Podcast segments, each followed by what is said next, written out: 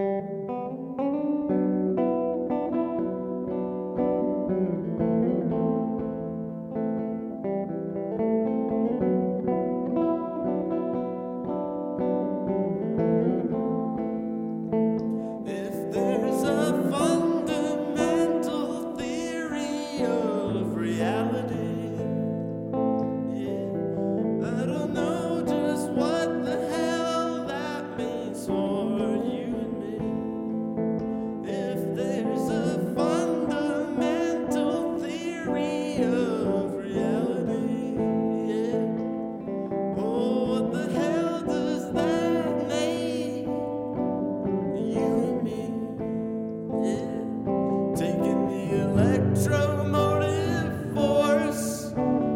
drove it with a power source, taking all the particles and waves, and we used them to communicate.